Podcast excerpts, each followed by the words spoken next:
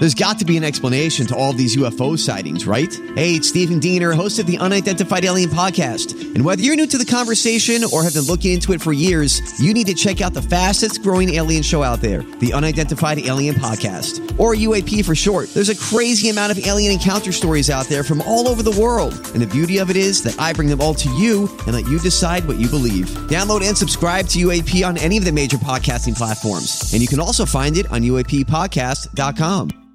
Hi, everybody. This is Adriana Trigiani. I'm the host of You Are What You Read. I have the privilege of interviewing luminaries of our times about the books that shaped them from childhood until now. We get everybody from Sarah Jessica Parker to Kristin Hannah, Mitch Albom, Susie Essman, Craig Ferguson, Rainn Wilson, Amor Towles, you name it, they come, they share. New episodes of You Are What You Read drop every Tuesday on Apple, Spotify, or any major streaming platform wherever you listen to your podcasts. I've got information, man, man, man. New has come to light.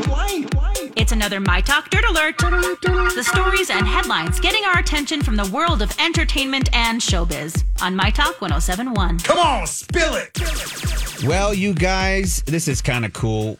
Jason Momoa and two of his kids attended a concert that Lori would have loved to have been at the Rolling Stones Oh, concert at in Hyde Park last week, yes. And there was some pictures of them together. Now I said it was Jason Momoa and his two teenage ki- children. Now uh, Lisa was not there because of obviously their recent split, but it was really cool. If you see some of these pictures, you guys, one of the daughter Lola is like a spinning image of her mom, Lisa. It's It's insane. like Zoe Kravitz is a spitting image of her mom. Yeah. Yeah, Lisa that too. Bonet's got some Yeah. strong genes. Yes, absolutely. Beauty genes. So yeah, the, he was really Give 'em to me. he was really excited about it. He congratulated all the people that helped him to be there, and it was just seemed like a fun show to Yeah, be at. So fun. that's cool.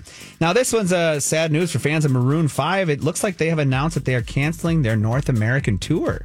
They put a statement out on Facebook saying that due to unexpected issues and increased costs, have impeded their ability to present the first class show that you Oh, deserve. Hollywood speak that, Davina. What are they really telling us They're there? not making enough money. money. Yeah, there That's you right. go. That's right. Gas is they're they just are putting too much money and they're not making it. Yeah, Yep, and- okay, thank you. Yep, You're and the, welcome. the band's official website still lists a couple dates, which is where they probably are going to make some money. That Yeah. they're going to still do their tour at the uh, water or the 2022 World Tour of uh, on July 9th in Quebec, and they're also going to be doing.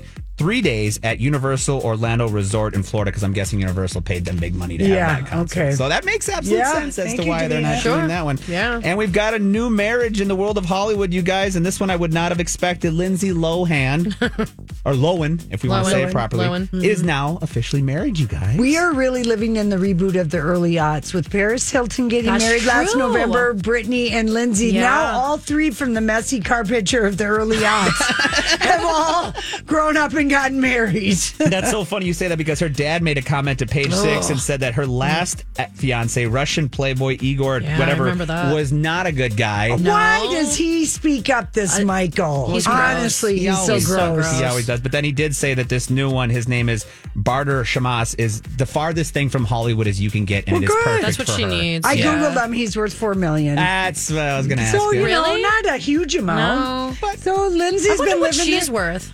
I don't know. She's got a movie She's coming got up. a Hallmark movie. Uh, yeah, a holiday movie for Netflix coming up. Oh, that's right. And then she said that she's also got some other projects coming up. as Good, well. Nice.